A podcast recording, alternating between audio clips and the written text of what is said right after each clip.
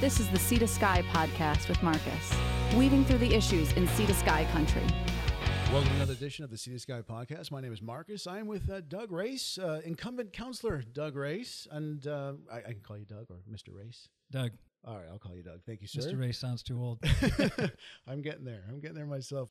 So let's let's get to the nitty gritty. You've been you've been in council now for about ten years, right? You've That's correct. I'm just finishing my third term. that's uh, quite a while, and you're the only one coming back. That's amazing, actually, to me. Um, I am the only incumbent councillor running for a council position. There's two uh, councillors that are running for mayor, but obviously different positions. So, and that's a surprise to me. You know, a month ago, if you'd asked me, I would not have predicted that. Uh, it's just the mayor decided not to run uh, at the last minute, uh, Patty Heintzman. And so Karen Elliott stepped up for that position. And uh, Councillor Blackman Wood, who I'd spoken to in June, uh, has decided to move back to Vancouver. Uh, others were predictable; they had announced earlier, but but I hadn't thought I would be the only one running for uh, one Were you the ever on the fence? Were you ever thinking? Oh yeah, I was actually, Yeah. you know, and and to be honest, uh, when I got elected last term in 2014, I thought that would probably be my last term. Uh, and then as it got closer within the last year, I started going back and forth in my mind, and so I was on the fence for about a year, as a matter of fact. Yeah. And so, what what what pushed you to go in for one more? Well, it, around. it, it's it's uh, there's really no one thing. Part of it was, uh, as my brother says to me very charitably, "What else are you going to do?" And so there was a there was a certain aspect of that, but but really it's it's a public service thing, you know, and you kind of get tied into the community, you get tied into these issues. There's still things that I want to see happen. There's some major issues coming at us this term. Uh, I still want to spend more time on the ocean front, not just the ocean front, but the whole of the waterfront. That I'll confess is a bias of mine. I, I grew up sailing and visited port cities all over the world, and, and so I, I have a feeling that waterfront development uh, can be the real heart of a downtown area and a community. Uh, and I just want to see ours develop a little more. There's also some very big issues uh, housing and development and development pressure, certainly. And then also uh, Garibaldi at Squamish, which I think is really not on most people's radar right now. No, it's becoming. Trust me. When if you talk to look at social media, look at uh, the buzz. It's it's it's a big topic right now. It's definitely warming up. Yeah, when I first ran for council, they were right in the middle of the EA process, the environmental assessment process. Uh, and so there were public hearings and so forth associated with that. And so it was right in the front of everybody's mind. And there were significant groups in opposition and for it and so forth. So it was a matter of considerable debate. But not so. They've got their EA certificate now, and they're now proceeding on to uh, getting close to the zoning stage, and they want to start talking about zoning. So we had a presentation from them a few months ago at council, uh, and they want to start that within the first six months of council. So it will be uh, one of the things on the new council's plate for sure. And that is a huge issue for Squamish. Whether you're for it or against it, the magnitude of it can't be denied. It will be transformational, in, or could be. Yeah, because all the issues we are facing, this is sort of the tip of the iceberg of all the issues we're having. Because if you want to build something like Garibaldi at Squamish, you're talking about amenities, you're talking about transit, you're talking about housing for staff. So these are all the things we're actually looking at within our community. So when you put something up there like that, it just puts a big, I think, spotlight on all the other problems we're having. Well, that's true, and and and it's um, I mean it would be built in phases certainly, but twenty two thousand five hundred bed units is the present proposal. Right. That uh, bed units is a planning term. That's not different housing units, but at six to single family, two to say a hotel room, and four to multifamily, that means it will be somewhere between say 3,500 different housing units if it was all single family, and 11,000 if it was all hotel rooms. It'll probably be a mix of that, of course. So that's a lot. Uh, and and yes, you would want to see a development like that provide for a lot of its own services, its own housing, staff housing, and so forth. Inevitably, it would put a lot of pressure on on the existing Squamish community, just for things like the library and the pool and the playing fields and all the other things that happen. To say nothing of the road, uh, which um, we've all been through the lineups at the at the traffic lights on Sunday afternoon, and you can just imagine if there's two ski resorts feeding into it instead of just one. Yeah, that one traffic light, Britannia Beach, just backs traffic right up. Well, that's on the way up, well, and on the way down. But there's also the one at Cleveland Avenue, the one at uh, Industrial Way. You know exactly. So Yeah. I, I've been in those. Well, now I just don't travel on the highway on Saturday, Sunday afternoon. you have the luxury to do so. yeah. So for you to come back, I mean, that means you think there's some things left undone, some things left unfinished, because your counterparts think, all right, you know what, I've done enough, I'm, I'm out of here, but you you're sticking around. So that means uh, apart from some of the like the gas and the waterfront.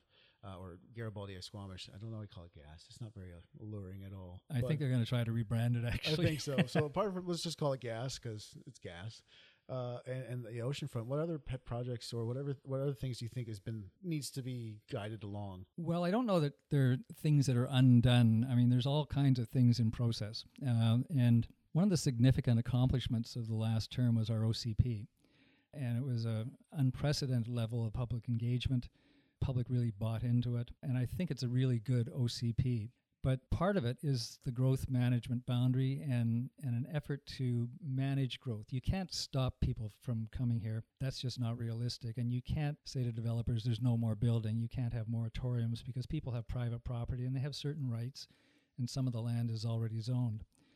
But you can try and manage it and contain it and follow smart growth principles. And so that's what this OCP does. And it does it with a growth management boundary, which is basically just a line around all of the existing settlement and brownfields and leaving outside that uh, the greenfields, the undeveloped sites.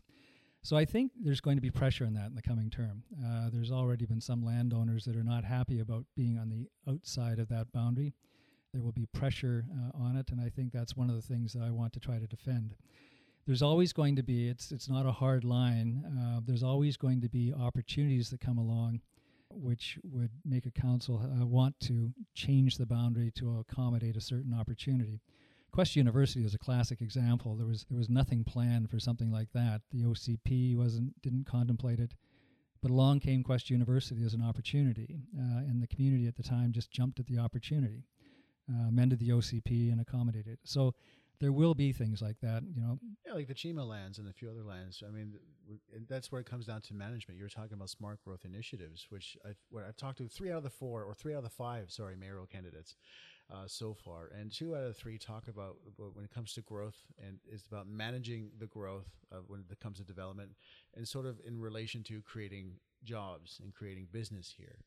Uh, and from what I understand from all three candidates, it's it's a balance and and trying to because you want to build uh, certain certain places for people to live, and especially if you're going to attract certain companies that have uh, certain type of incomes, you need to sort of accommodate those that are coming up here, like those rec tech companies and, and so forth. So yeah, it, when you talk about Chima lands, about building single family homes, or, or we talk about rental housing, I mean, there's a lot of things I think when it comes to the housing. What would your smart growth initiative say that we should be doing? Well, first of all, when you talk about those landowners that are outside, the door is not absolutely slammed shut on them. If they have a proposal uh, that a council decides is for the betterment of the community and is a real benefit, they can just change it and they can accommodate that proposal. They can just rezone it. Council always has that opportunity. But apart from that, if you're looking at sort of the existing community and trying to densify and so forth, so you want to build a really livable community. And I think that's what people moving in here want to see. And so that's trails, sidewalks, provision for daycare, there's playgrounds, parks, the usual things. And I think as far as jobs go, one of the things that actually got me running on council in the first place uh, was to get local employment. I don't want to see just residential built. I don't want us to become a bedroom community we've been quite diligent, I think, over the last couple of years and the last couple of terms, actually, of looking for employment opportunities. We give zoning benefits for buildings that are employment as opposed to residential. Uh, so there's all kinds of techniques like that to make this a place where you don't have to commute, uh, where you can kind of walk to work if you like, or you can walk to the daycare or the grocery store, things like that.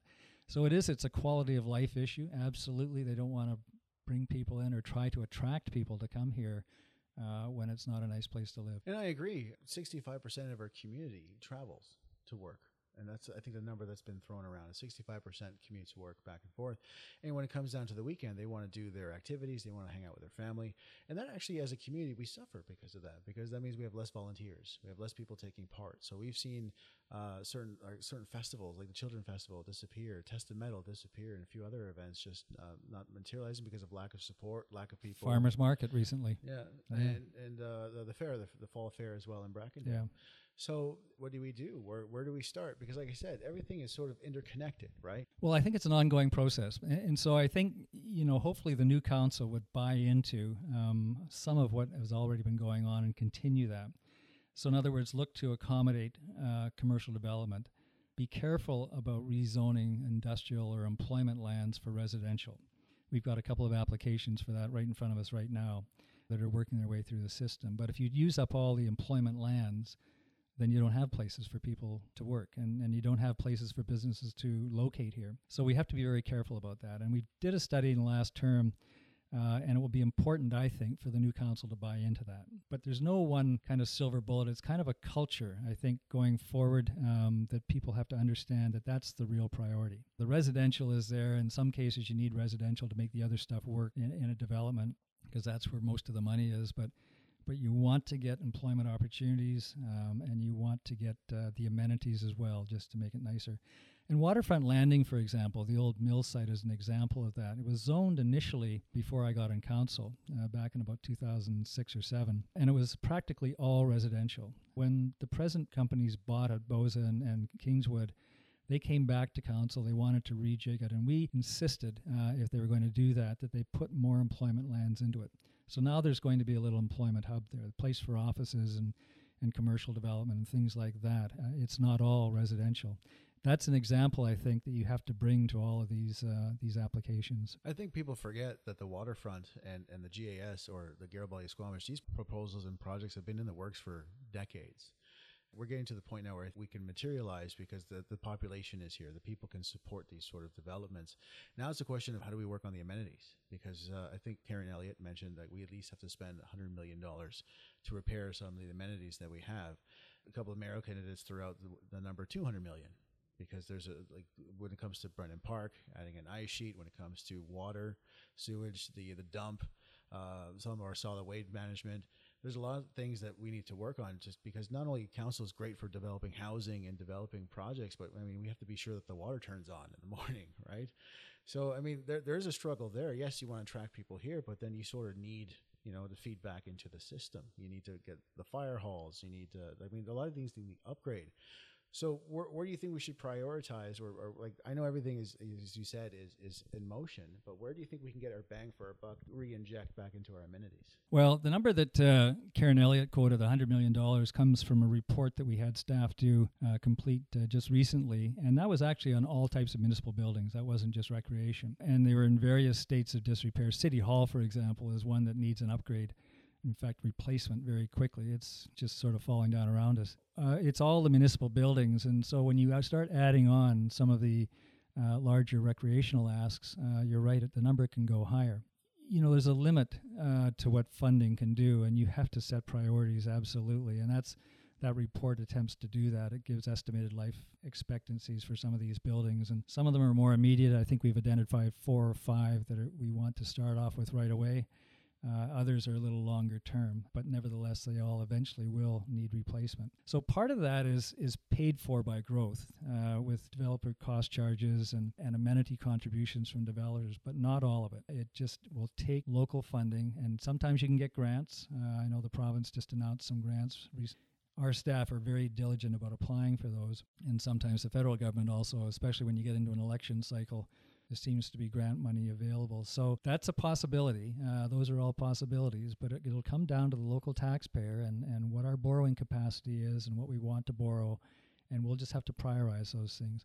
Brennan Park's a classic example. We've been talking about that for a while. We've got some information on it. No hard decisions have been made, but a second ice sheet expanding the pool, just expanding programming space. Those types of things are certainly near the top of the list. Oh, I bet. And uh, that's not that's not that's a very tall order. That's a lot of things to do. But I mean, injection of money that we could be looking at is possibly LNG.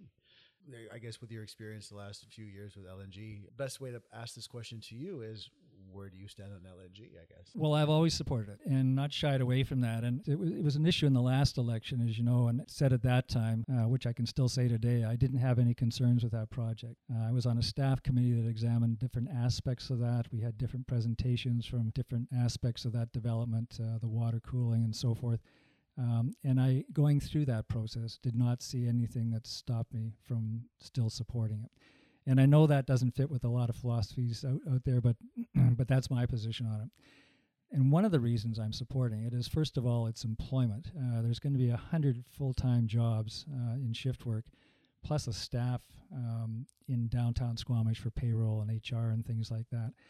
But in addition, there's tax revenue, uh, and we don't know what that number is yet because we haven't seen an assessment. Um, but I'm thinking it's in the several millions of dollars per year. Uh, from my understanding, that the assessment came through was, uh, um, correct me if I'm wrong, but the numbers I heard between five and seven million. That's the tax revenue. Yeah, and that's I think that's the range. And so what they want to do is negotiate a tax deal, uh, which is not unprecedented. There was one in uh, southeastern BC with Teck, I think. Uh, and there was one actually negotiator for one of the LNG proposals up near Prince Rupert, which didn't go ahead. But but what an investor wants is certainty in the future how much money they're going to have to pay in taxes because they don't want a councillor coming along 10 years from now when they've made their investment and jacking up the mill Right. rate and, and Well, you're here now. Might as well just uh, turn it on you. Yeah. exactly. Where do you go now? So it's, a fair thing for an investment of that size uh, and as i say it's not unprecedented. That will also be one of the first things that the new council puts its mind to. We've the way it's been set up now it's going to be staff that negotiates that. Ultimately council will endorse it but we wanted to take the politics out of it. Wouldn't you see it's a little bit contentious now with the group of LNG since we haven't been really at the table for the for the last few years? We haven't been really properly engaging them, because from from what I'm understanding is that they're actually going to build their headquarters in Britannia Beach, which is SLRD. They're talking about using Darrell Bay Port, which is MoTI lands. They think, and a lot of people think we can get more than five or seven million. That's just a number they're just throwing out there, just for the sake of throwing out there. Well, yeah, you raised a couple of points. I don't think they've made a decision about where their, their headquarters are. Right now, it's in Vancouver. So I don't know that that decision has actually been made. They want to use uh, the Darrell Bay site, which the portion they want to use is actually owned by the district. Uh, and they want to use that during the construction period. That's a possibility. The difficult part of it is they want exclusive use of it, and there's other potential businesses in the community that might want it. So I'm guessing they will not get exclusive use. Uh, I just don't know that council, at least the existing council, is prepared to go there. No decision's been made yet. Uh, we are hopeful that they can work out something with these other businesses to accommodate everybody. So those are two things, but the actual assessment, BC assessment, of course, sets the value of these things. Uh, and we know, uh, I actually, when I was chairing the finance committee, we had somebody from the assessment office come over and speak to us about that.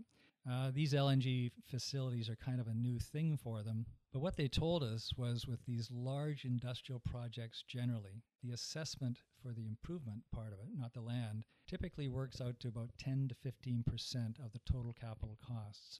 So this is about a 1.6 or 7 billion dollar project. And the land portion of it, they had estimated at about 23 million, 24 million, something like that. It's probably gone up a little bit since then. But if you start running those numbers uh, at our current mill rates, uh, you end up somewhere in the five to seven million dollar range. Okay. And so when you're negotiating a tax deal, uh, I guess every individual councilor will have their own view of it. But my view is that it has to be based in reality. Uh, it has to be what we would get otherwise, plus something for certainty. Uh, and I don't know what that number is. The other thing that happens with these things is two things. One is inflation. Uh, our taxes just generally rise to meet inflationary pressures throughout the community. So we have to account for that. And the other, the significant thing that people don't realize is depreciation. The improvements depreciate at 6% a year. So with a large tax bill like that, that's a significant reduction if nothing else happens. How do you deal with that? And what's happened with some of the pulp mills on the coast is the municipalities just raise the mill rate 6% a year to account for it and then eventually the whole thing gets way out of balance. So we have to try to account for that because we're talking probably a 25 year deal. Uh, we haven't really set a limit on it, but it'll be something like that. So you want to account for all of those issues. But that could be a significant injection of funds, and that Yeah. can certainly help us because the other thing unlike some of these other communities, the one up north, for example, they had to practically build a town to accommodate it. So that's a lot of municipal infrastructure and so forth. We don't have to do anything over there. We don't have to give them fire coverage, no sewer, no water. They pay for any garbage that they'll dump in the in the landfill. Uh, policing costs are just part of the community. It's not that big a deal. So it basically that money, whatever we get, just goes straight to the bottom line. Uh, we don't have to spend a lot of money on services to get it. So it will be a real injection for the community when that starts to happen. Um, it can make you know a ten million dollar cost for a new ice sheet seem very reasonable Right. and very doable. Uh, and there's all kinds of things we can do with it. So that's coming up, and that's something I expect. Um, I know because I speak to them from time to time that they would like to get that particular point nailed down. I'm expecting we would get that done in the first year of the term. Which is great. I mean, yeah, injection of money is, is fantastic. And Well, then you can start planning for it yeah, if you know that's coming. Um, I mean, it's not going to appear until the thing is built out, but um, you can start planning for it. Well, I mean, and also like, to develop economy here and to develop uh, housing and to develop transit, we talk about a lot of partnerships with other communities. So let's switch gears a little bit. In Whistler, we have an acclaimed mayor. Uh, Jack is pretty much mayor, and uh, he has been willing to sit down with uh, the regional regional municipalities and start discussing partnerships in many ways. What would you like to see from Whistler, uh, like in terms of partnerships in like transit or anything else, or maybe with housing because of the because Vail is a bit different way of handling their staff issues than say Intrawest, where they want to perhaps staff to commute in. So, what kind of partnerships are you looking to build possibly with Whistler? Well, I know Jack um, fairly well because he was the chair of the regional district for the last year, uh, four years, and I was on the regional district board as one of Squamish's two representatives. And I think he'll be a good mayor. And he is very collaborative, and he does seek to build consensus. And we've already talked about things like regional transit. And so, what people have to understand is, is the transit that you see within the district of Squamish uh, is funded significantly by BC Transit, a provincial uh, body. And they pay for approximately half of the cost of the transit. Transit's quite expensive. That's within the municipality. Uh, and it's the same with municipalities all over BC but it's not regional transit. And so when we start talking about regional transit, now we're connecting Pemberton, Whistler, Squamish, and Vancouver. We're not really touching the transit within the separate municipalities. That's a different funding model. And at the moment, uh, BC Transit doesn't contribute to that. So we have to figure out a way to come up with that. So we've already got a staff committee from primarily Whistler and Squamish, but also with some input from Pemberton and the regional district that's been working on this and working on funding, and probably something like a gas tax uh, would be used to help fund that. But I think Jack is on board with that. Um, I think uh, hopefully Whistler is because it's certainly to their advantage. They have people coming in from Pemberton and people coming in from Squamish, and so a good regional transit system is certainly in their best interest. Yeah, it's a good initiative for them, especially if they have staff everywhere. I mean, they can't accommodate all the staff, obviously, No. in, in, Whistler, so they need sort of some way to move their staff in and out. And also be nice for our 18 to 34 year olds who, uh, who like to go skiing on the weekend, don't want to drive up, right? Well, absolutely, you know, and that you know the highway, as we all know, is is choked, and and uh, especially on the busy times of the weekend, and I mean it's a huge source of pollution, if nothing else. Uh, and so, anytime we can get cars off the road like that, I think that's a plus. And and a lot of people just don't have access to regular automobile uh, use, so yeah, it helps them get to places too. You're talking about a gas tax. So- right now, the way we're being charged for gas in this town, it, it again, it's, it's it's like why are we paying the same amount of gas uh, gas price as Vancouver when they have 15 cents excise and we don't? It just seems like outright gouging. When you propose a tax, a gas tax to help with transit. Is there any guarantees in place that gas prices will stay the same, and so we can fund our transit plus not pay any more than we're already paying? Yeah, no, there's no guarantee. It's uh, it's a private market, you know, a private business, and um, and it's actually 17 cents different, and and uh, and you wonder why. Uh, I wonder that all the time. But I think if we did impose, say, five cents a liter, something like that, that's the number that's been kicked around at the moment. You would have to expect that they would reduce their prices. Otherwise, people, a lot of their customers are from Vancouver, the Lower Mainland. They would just fill up down there. So I think they'll always want to uh, be competitive. Otherwise, people will just you know vote with their feet kind of thing, and they'll just take off and go somewhere else and fill up. But still, we have 65% of the commuters here, right? Our 65% of our community commutes down the city, so they're going to end up paying. Well, they can fill up down there if the prices are cheaper True down enough. there. You know. True enough. Yeah. Just got to make sure you, you fill up wherever is cheaper. So, so five five cents a liter, and so when, when building a system, for example, you want to build a transit system, going back so between Whistler and Pemberton, Do you think maybe the private sector may, maybe fill in some of the some of the gaps, like because you know Greyhound is no longer uh, operating anymore, but there's businesses like the Squamish Connector. There's a few others that want to step up and expand and move into. Is there a place for like, the private model? Yeah, absolutely, because um, you can get private operators of a public system, uh, and that's what we have in Squamish right now. It's uh, the service is actually those aren't district employees. That's a private company that provides the service to BC Transit in the district of Squamish. So they have their own employees, and, and it's a private opportunity. Uh, and absolutely, I would think that something like that could happen. There's no uh, there's no thought of having a, a huge bus company owned by the municipal governments. I don't think. Yeah, government's into business. I don't know. no, that's right, and that's one of the reasons you don't do that uh, because you know you keep your focus on what you can do well and let somebody else do that what they do well. So, uh, apart from everything we've talked about, any other things you'd like to see develop in Squamish the next next term? Well, I think you know you know affordable housing is an issue that just I think everybody has to talk about at some point, and and we've made some progress over the last term. We have zoning requirements for new developments to provide for affordable rentals, which is below market rentals, as well as designated rentals, so that there there is a rental market. I think that's the real problem: is the rentals uh, or lack of rentals. Part of the problem is Airbnb. Uh, you know, using yeah, what should be there. suites that uh, that should be for rental, uh, for long-term rental, and they're not. They're being used for nightly rentals. So that's an enforcement issue, and we're starting to turn our minds to that. But uh, but I think we want to continue to, uh, as a municipal council, force developers to provide that uh, that type of housing, provide incentives for them to provide that type of housing in, in terms of zoning and speed through the system and so forth. Uh, I don't think we will. Uh, we didn't solve it in one term. We won't solve it all in the next term. We'll just have to keep plugging away at that. And the other part of that, there's also different levels of housing, of course, and, and everything from the homeless to to the person in the single family home. And, and we've made some advances with homeless shelters now reinventing itself across the street as under one roof. And that's a partnership of the municipality and BC Housing. And the municipality uh, put in the land, and Helping Hands will actually operate it.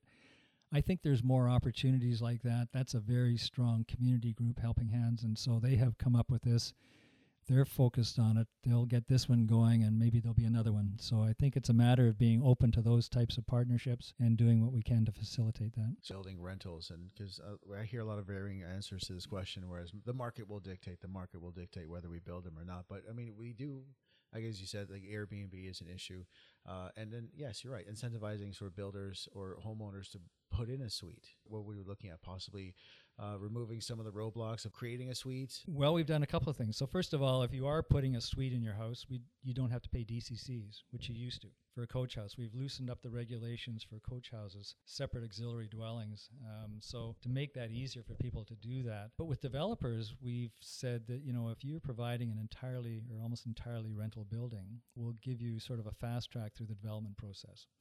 And so that's just time. I mean, they eventually have to hit well, all the time boxes. is money. Time is money, absolutely. And that's an incentive for some developers. And other developers with some of these larger developments, we have insisted on a certain portion of that development being designated rental and some of it being sub-market rental. It's not a formula. It will be managed by uh, ultimately by the district. Switch gears a little bit now, and to give you a little bit of praise, I've talked to lots of people, and the fact that you're running again has a sigh of relief on a lot, lot of the locals, uh, especially uh, some of our pundits and some of our other uh, candidates that we've talked to, because. Uh, you're the only one who would have lots of experience, you know the nuances of how council works. So you you were essentially going to be, if Susan or Karen did not win the election, say if Jeff in the in the hot seat or Tess in the hot seat, and and you have all new councillors with you. Um, I, am I'm, I'm expecting you might be have to do a lot of the heavy lifting. Yeah. that probably is true. I mean, if um, if uh, we had a, a mayoral candidate without experience, certainly, and and that's okay. I think you know it takes people you know six months to a year to kind of get going, and and I'm happy to do that. Happy to mentor, and, and I guess it is you know trying to blow my own horn a little bit, but it is good to have a little bit of corporate history uh, on a council. Five new councilors minimum, which is what this election will bring us, uh, is a big turnover uh, yes. for Squamish. And uh, we've had three before, and we've had four before, but five is a number that I can't think of. I don't remember anything more than three, to be honest. Uh, um, my yeah. first term, we had four. Oh, okay. Yeah, but um, but still, it's a, it's a significant number, and that kind of continuity will be important. Yeah, I think. especially with all the programs and, and research you put in place. Like, as you said, everything is, is in progress. And, and the fact that we're at such a precipice of change. And I think I brought this at the top of the interview that the fact that a lot of your, your partners or a lot of your colleagues have decided, you know what, I'm, I'm, I'm, I'm done. And, and so all, all this is building up to one big, you know, um, shift, and then you're like the lone wolf still left from the old guard. I don't, I use the term old guard loosely. Uh, and- okay, I'm and- not taking it personally. and then there's a lot of there's a lot of you know kids essentially. I mean, uh, who are going to be kids? Um, like, well, John French is not necessarily a kid, but you, their their experience is very limited. So uh, it's good to know that you're looking forward to the challenge because I think there there will be quite a bit of handholding. Yeah, and staff help with that too. Um, and one of the things we've done over the past uh, few terms is we've built up, I think, a very good staff, a core staff, especially at the senior manager level. And so they'll help certainly. And because there are some things in public life that are quite different from the private sector. I've spent my life in the private sector managing a law firm as a business. And municipal government and local government is a different animal, certainly. Different financing rules, different spending rules. There's all kinds of different nuances to uh, to dealing with public money as opposed to private money. So yes, um, that will be one of the things I offer. There's no question about that. Yeah, I mean, the government is definitely a different animal. I mean, it's the government's for the benefit of everyone, and it's not necessarily about the bottom line. Well, and you're using other people's money, you know. And in the private sector, you're using your own money. If you if you make a mess of it, that's that's your business. But when you're taxing for money, uh, that that's a special thing, uh, and it creates a special trust. And so you really do have to be careful about that and think about all the consequences. And uh, you can't just go around taxing willy nilly. I think we all understand that. So we do have to prioritize and, and engage the public so they understand where it's going. Because you know, as they say in law, it doesn't have to be just right. It also has to appear to be right. And so I think the public has to have faith in that system as well. appear to be right. That could be taken so many ways. so give me give me your final slug line. Give me give me your pitch. Well, I didn't really have a pitch prepared. Actually, I've, I've told you sort of what I'm standing for, and and Or your, your campaign slogan. You're not coming out with slogans, or you're just like I'm Doug Race. Proven experience. I'm going to change it. You know, for the first three, it was a good decision, but hinting that you know I was a good decision for a voter and I would make good decisions on their behalf. But this time, I think the thing I really bring to the table is we just you've just hinted on it is is proven experience. That's the first thing uh, I'll be offering the public. Well, thank you for doing this today, Doug. My pleasure. This is the Sea to Sky podcast. If you have a comment or story ideas, please check out our website at seatoskypodcast.com or on Facebook and Twitter at Sea to Sky Podcast. Thank you for clicking us on.